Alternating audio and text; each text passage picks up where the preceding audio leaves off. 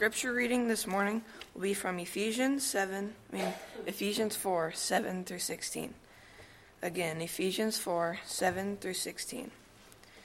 And it reads But grace was given to each one of us according to the measure of Christ's gift. Therefore it says, When he ascends on high, he led a host of captives, and he gave gifts to men. In saying, He ascends, what does it mean? But that he had also descended into the lower regions, the earth. He who descended is the one who also ascends far above the all heavens, that he might fill all things. And he gave the apostles, the prophets, the evangelists, the shepherds, and teachers to equip the saints for the work of ministry, for building up the body of Christ until we all attain to the unity of faith and of the knowledge of the Son of God, to mature manhood, to the measure of the stature of the fullness of God, so that we may no longer be children, tossed to and fro by the waves and carried about of every wind of doctrine, by human cunning and craftiness and deceitful schemes. Rather, speaking the truth in love, we are to grow up in every way into Him who is the head, into Christ, for whom the whole body, joined and held together by every joint, which is it equipped, when each part is working properly, makes the body grow so it can build itself up in love. You may now be seated.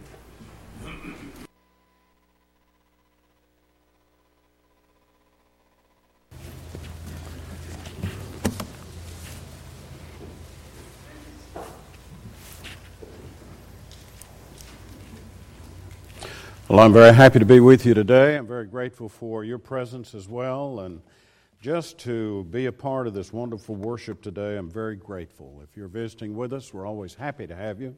Encourage you to come back and be with us whenever you possibly can. We'll be meeting tonight at 6. And we've been studying a series of lessons on Sunday night that we will resume. And we will continue talking about the Holy Spirit. We're going to talk about the Holy Spirit in the matter of conversion the Holy Spirit and the Word of God. And I trust that it will be something that will be of help to you and a very important subject from the Scripture. Now, I encourage you to come and be with us. We're very happy uh, to have all of us today. What a wonderful audience we have this morning. I'm always encouraged by the fine singing that we have. Thank you for that. Uh, for the very fine prayers that uh, have been offered in our behalf. I'm so very thankful for you and the fine way you've led us in our worship service today. As has been mentioned in a Bible class and uh, in prayer and in um, uh, several opportunities, we finished with our gospel meeting. Had a wonderful gospel meeting, Brother Sam Wilcott, last week. And I thought to myself, what's the best way now to follow up on that and, and to study and to consider uh, ways and means whereby we may grow from the wonderful experience we had worshiping together, studying the Bible together, and uh, make, take advantage of the gospel meeting. And as was mentioned, if you weren't able to come, I understand uh, uh, those who are out of town, maybe conflicts of interest, some kind of something like that that brought took you away. I certainly understand those particular matters. You can go to the website and get uh, the lessons. And I encourage you to do that. If you haven't uh, listened to them or weren't able to listen to them, go to the website and listen to some of those lessons, all of them. And they were very uplifting and encouraging. And I'll say a little more about that as I go along today. And so I want you to know that um, I thought the best way for us to grow and to take advantage of the wonderful opportunity that we had last week is to ask ourselves the question really just how do I fit in? Am I really fitting in? And am I serving in the place that I need to serve in order to please God and to be the most benefit that I can for the kingdom of God? And when I think along those lines, I think of a number of passages. Just any number come to mind, and I will share some with you today. The first one that comes to my mind is always Romans chapter 12, and particularly verse 3, and I'll end up going, to there, going there in a minute. But I thought, you know, to Ephesians 4 and particularly verse 7. And with your Bible open, you're reading along, and thank you, Asher, for the fine reading today. In Ephesians chapter 4, verse 7, if you'll notice something there, I'm just going to look at that verse and read that, and then you can think about what it means. But grace was of us according to the measure of Christ's gift. Now, if I just took that verse and read it by itself, and I didn't take into consideration before it or the verses after it, I wonder what impression I would get from that particular verse. The impression that I would get from that particular verse is that Christ has saved me and, and that I'm recipient of the grace of, grace of God. And it's a wonderful thing. When I was obedient to the gospel of Christ, I received God's forgiveness of sin. He said, but grace was given to each one of us according to the measure of Christ's gift. And I would think, well, that's what he's talking about there if I just read verse 7. And I didn't read or, or the verses after. And all I read was verse 7. I'd come away thinking, you know, God has blessed me with his wonderful grace. And I have to say amen to that. He has. But that's not what he's talking about here. He's not talking about saving grace in verse 7 so much as he's talking about the ability to work for the Lord. And that God has given every one of us gifts and abilities that I can use in behalf of the kingdom of Christ. And when you go back to the earlier passages and the later passages, and I'll do that as we always do, we'll analyze the context and we'll look at it very carefully as far as its meaning. But when you look at verse 7, you see it in that light a little differently. But God, but grace was given to each one of us. Ability was Capacity was given to each one of us. Now, a lot of times the Bible will talk about our the gifts that God has given and the things that we're capable of doing. Sometimes it'll speak about it in the context of the miraculous work. Sometimes it'll t- speak of it in the context of natural abilities and that kind of thing. But one thing is for sure I grow spiritually when I set myself under the Word of God and I start reading that and I start learning that, and my faith is growing because of that, and I grow spiritually, when I find to work in the kingdom of God. And it takes both. It takes both for me to grow as I should. And then he adds now a little bit with the discussion. A parenthetical statement. It starts at verse 9. You know what a parenthetical statement is? Uh, well, it's that thing where it has a little parentheses. Yeah, right. But a parenthetical statement is something that when you start writing and you think of something you want to add to the in a parenthetical statement. And that's what you have here. It comes to us as Scripture, verse 8 and verse 9. Therefore, it says, when he ascended on high, he led a host of captives and he gave gifts to men. Now, the statement in saying he ascended, what does it mean? But that he had also descended into the lower reaches or regions of the earth. He was descended is the one who also ascended far above all the heavens that he might fill all things. And then he brings the parenthetical statement to a close, and his thought really begins to pick up again. And verse 11, where he starts talking about the gifts which Christ has sent to men. And these gifts were to help the church, and these gifts were to build the church up, and they actually helped in that wonderful way. And he says, And he gave the apostles and the prophets and the evangelists and the shepherds and teachers to equip the saints for the work of ministry, for building up the body of Christ. Verse 12. Now, as I went through the passage, I counted five particular references that he makes with regard to the gifts that had been given. And I don't think he meant that to be an exhaustive list.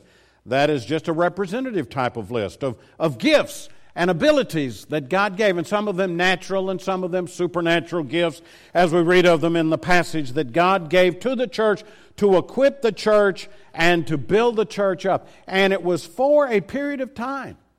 Verse 13, until we all attain to the unity of the faith and of the knowledge of the Son, to mature manhood, to the measure of the stature of the fullness of Christ.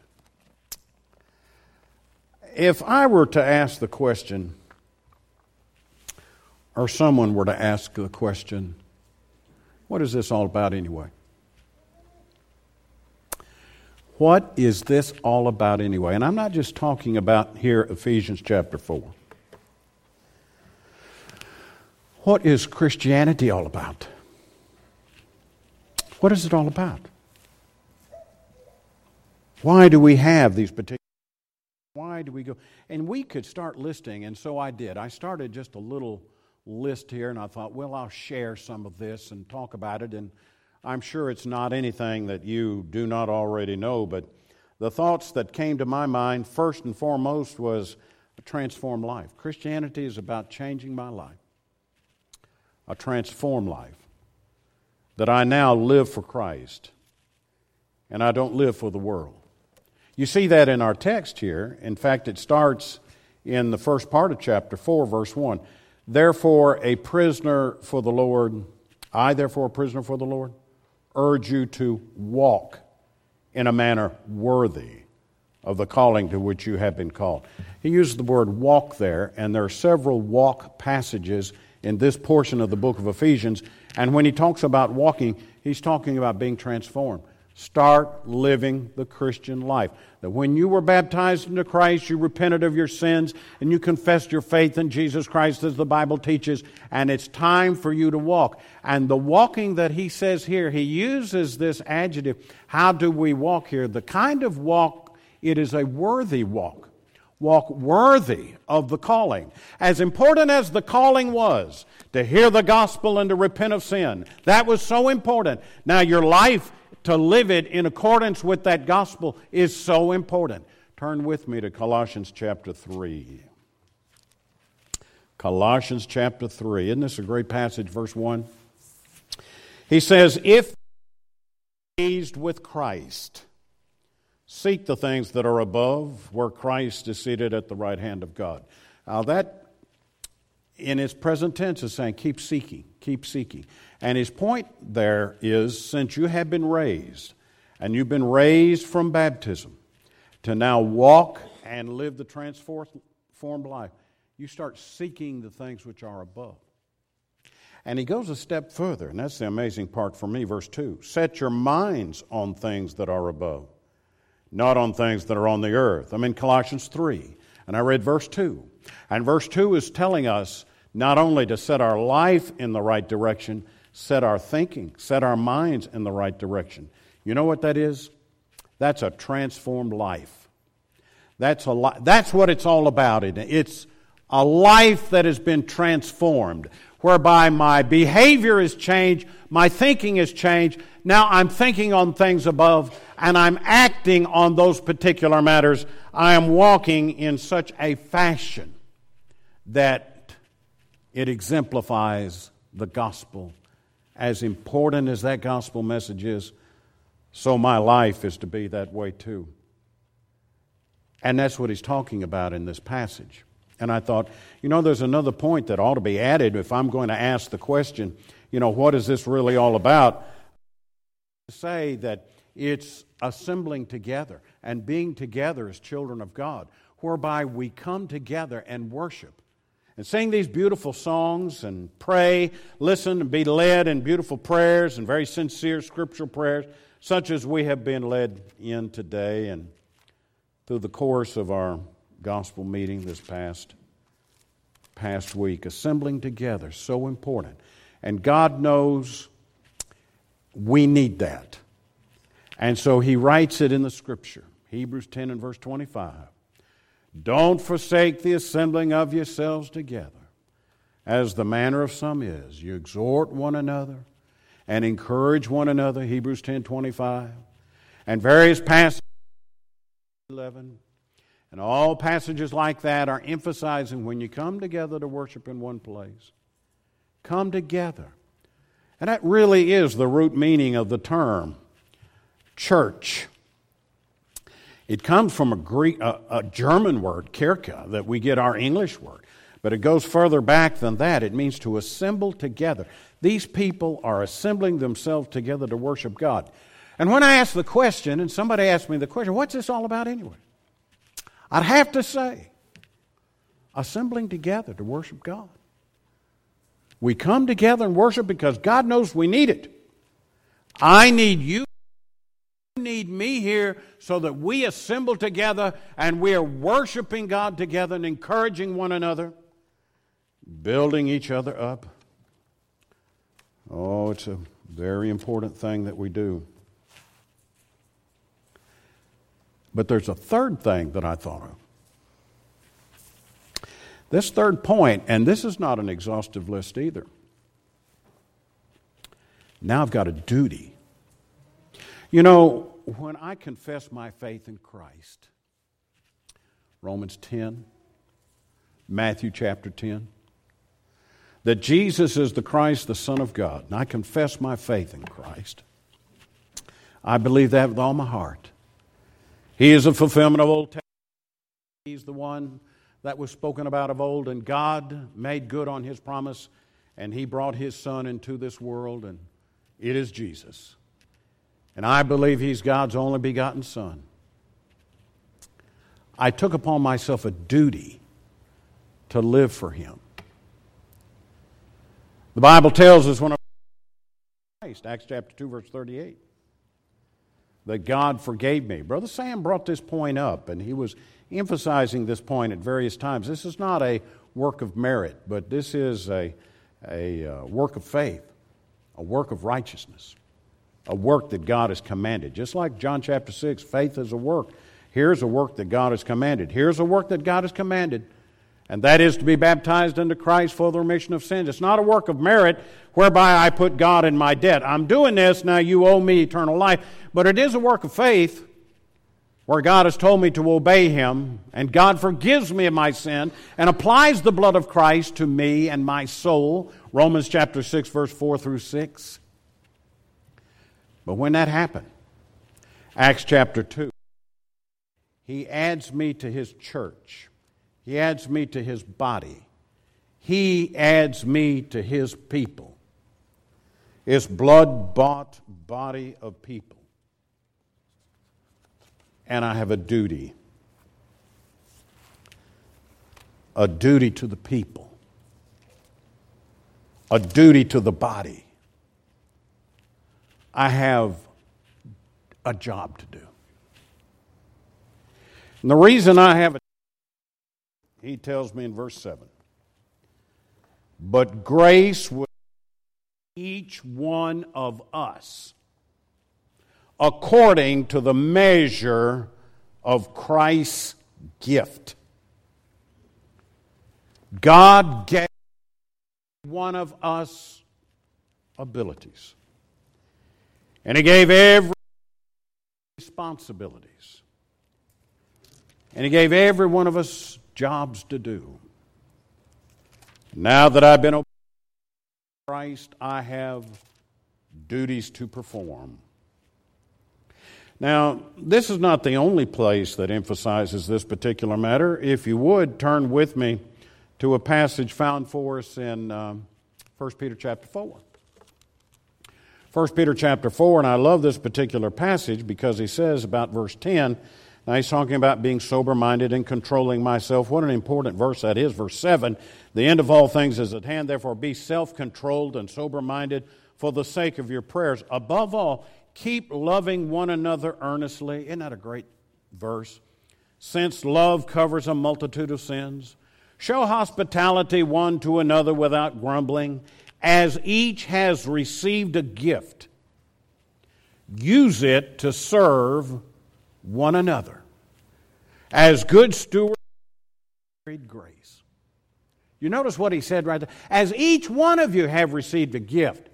Why, each one of us have received abilities. Each one of us have received a gift somewhere some way whereby we utilize that for the glory of God and, and for the church of the living God. You see, when I obeyed the gospel and I confessed my faith and I believe that Jesus is the Christ, the Son of God, and I was baptized into Christ, I'd repented of my sins, I took upon a responsibility. I lived a transformed life. I assembled myself. But I also have a responsibility, a kind of a job to do. A job to work for the Lord in what capacity I've been given ability to do. And I think the Ephesians 4 7, I'm now seeing in 1 Peter chapter 4, verse 10. Every one of us has got abilities, and I'm to use that ability for the glory of God. And now I come to Romans chapter 12. This has got to be one of my favorite chapters. Because Romans chapter 12 tells me more about living the Christian life, I think, than any other chapter. Now, that Colossians chapter 3 is right up there at the top. But Romans chapter 12 is emphasizing for me how I am supposed to live this particular matter. And I see about verse 3. Before I get to verse 3, I want to talk about verse 1 and 2 as you turn to Romans 12. And he's talking about you know, live my life as a living sacrifice to God. And I'm using my body as a living sacrifice. I'm using my body to work for Him and to serve Him. And I'm not to be conformed to the world, but I'm to be transformed by the renewing of my mind. And, and that's what we have in verse 2. And then he comes to verse 3. For by the grace given to me, I say to everyone among you, not to think of himself more highly than he ought to think. Don't be filled with arrogance and pride. Because that defeats the work of the church. But to think with sober judgment. In other words, don't minimize your abilities and don't minimize your talents and don't minimize the importance of your life because that defeats the spiritual growth and the well being of the body of Christ each according to the measure of faith that God has assigned. Each one of us have got abilities. For as in one body, and the members do not all have the same function. So we, though many are one body in Christ and individually members one of another, having gifts that differ according to the grace given to us, let us use them. Now, in this particular context, some of these are miraculous. We don't have that today. But also in this context, natural gifts, which we do have today. Whatever the gift in this matter is, use it. Now, what did he say back up there in verse 3?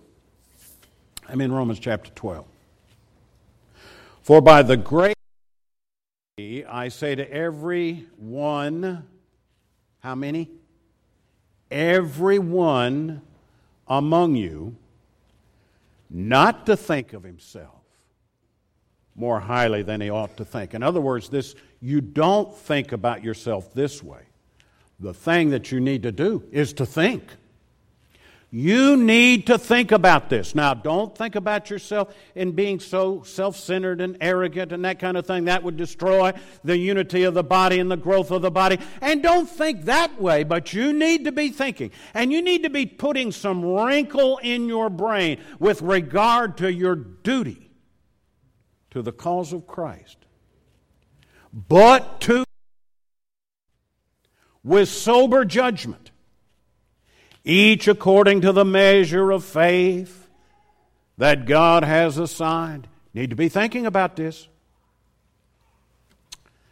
Now, don't think of yourself this way, but think more of yourself that way sober minded, well balanced attitude about myself. One thing is for sure God expects me to be thinking about how I can fulfill my responsibilities to the body of Christ. And I ask this question to myself what is all this about anyway? And Christianity is about serving and working. It's about assembly. Hebrews 10:25. It's about living a transformed life. Ah, Romans chapter 12, 1 and 2. it's about service too. It's about working. It's about using the gift that every one of us have been given by God for the glory of God and the building up of the body of Jesus Christ. What is this Christianity about? This Christianity is about service. This Christianity is about working and doing what God wants me to do. And so I ask the question why do I have to do this? Can't God do this? Why do I have to do this? And the answer to that question is yeah, God could do this all by himself. But God knows I need to do it. And I wonder, why does God want me to act this way? Why does God want me to do this? Because it helps me become more like God. Now, could God do all this? And that way I could just be on the receiving end and receive and receive and receive. And believe me, brethren, we're on the receiving end so much. Oh, we receive. God is gracious. God is good. God is loving. Providentially, God is cared for. God has given and given and given. And couldn't I just have God do it all for me? And couldn't I just have God do all the work? That way I don't have to do any of this. God could do that. But God knows the best thing for me and my spiritual development. Because if God I would become entitled. And I think, all I have to do is sit back and fold my arms and let God do it. But this whole thing about Christianity, part of it is my work for the Lord.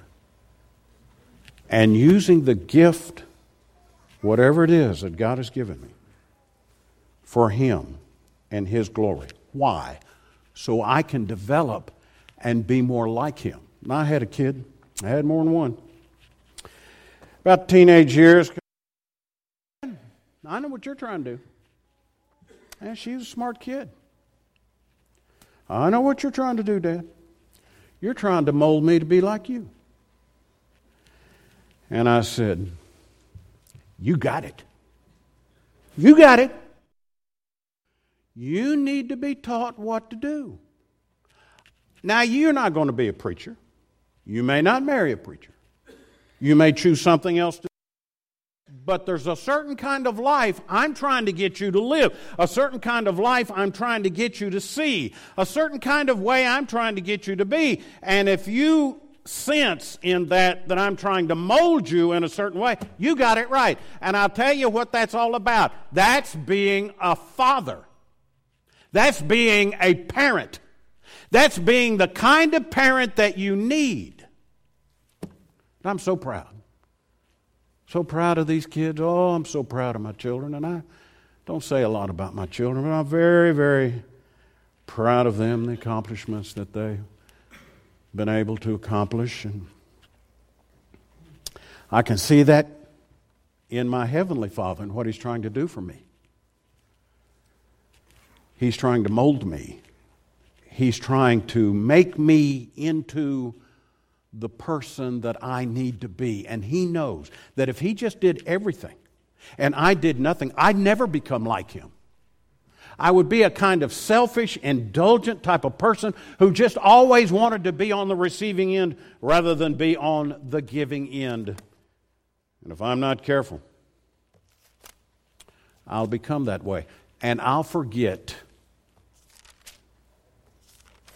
some of the importance of what Christianity is all about anyway. That brings me back to Ephesians 4, my text this morning, verse 11. And he gave the apostles, the prophets, the evangelists, the shepherds, and teachers to equip the saints for the work of ministry, for building up the body of Christ. That's why those gifts were given. And you and I have many, many gifts that God has given. I know a lot of that right there has to do with the miraculous, and I admit that. It has to do with the miraculous that, gifts that God had given them, but I have gifts that God has given.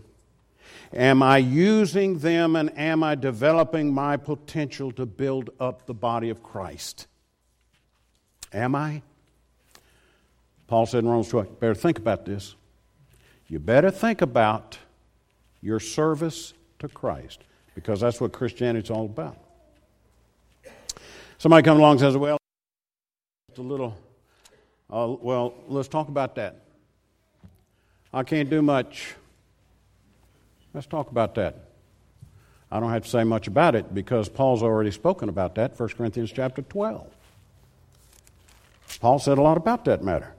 For the body does not but of many. If the foot should say, Because I'm not a hand, I do not belong to the body, that would not make it any less a part of the body.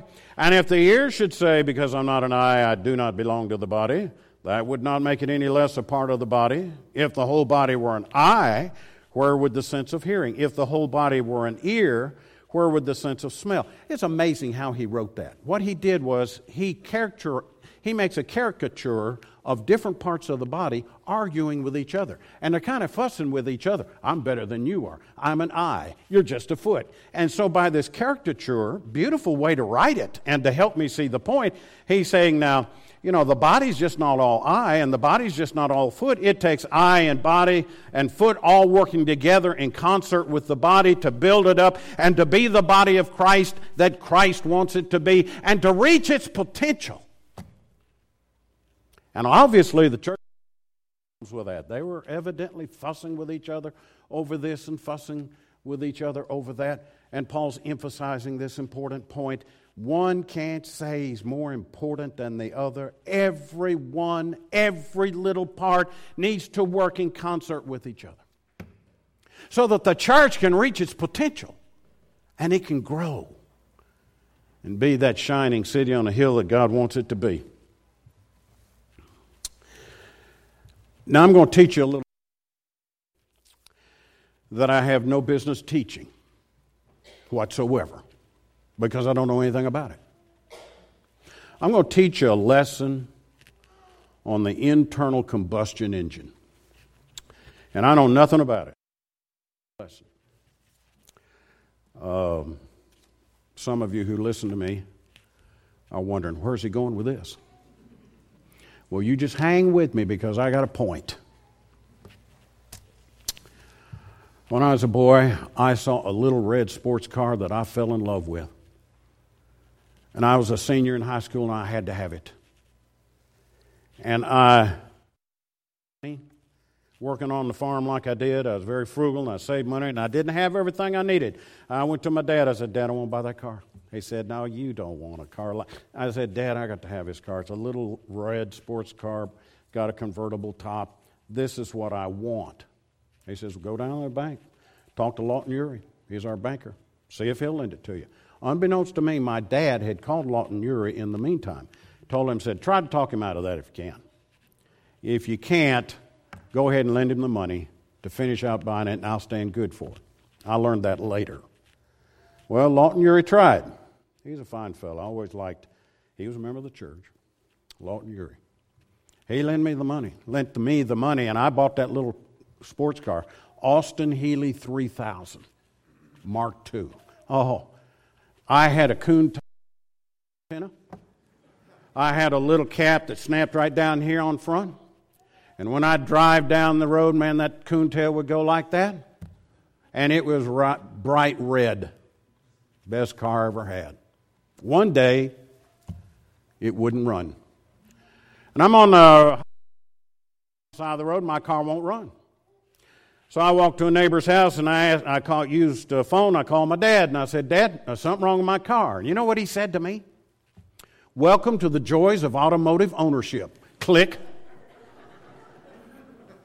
I thought, what am I going to do now? And so who was kind of a motorhead, and so he brought his pickup truck. We took it over to his house. We started tearing into that engine. It was a flathead six. Now, that means it had six cylinder walls lined up in a row. I didn't know this. Now, a cylinder wall is made out of metal, and it's got this piston that goes up and down in the cylinder wall. So far, so good. This piston has these valves in the top. I didn't know that. One is an exhaust valve, one's an intake valve. When this piston comes down, it takes in air and gas. Then it goes back up through that cylinder wall, and there's a spark plug up there, and it ignites and ignites that gas air mixture, driving that cylinder down. That's a compression stroke, they say. Brings it down. Now, this thing has to seal. If it does not seal, you're not going in compression. And when we tore that engine down on that intake valve that has to open up just at the right time, just enough to let the air and the gas in and seal off so that that explosion can drive that piston back down and that shaft turn the crankcase, there's a seat on that valve. And I know I'm not explaining this right because I don't know anything about what I'm talking about.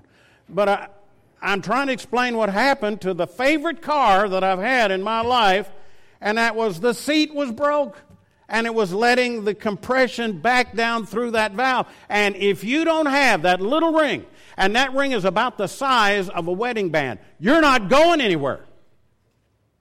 You will not go. And all it is is a little part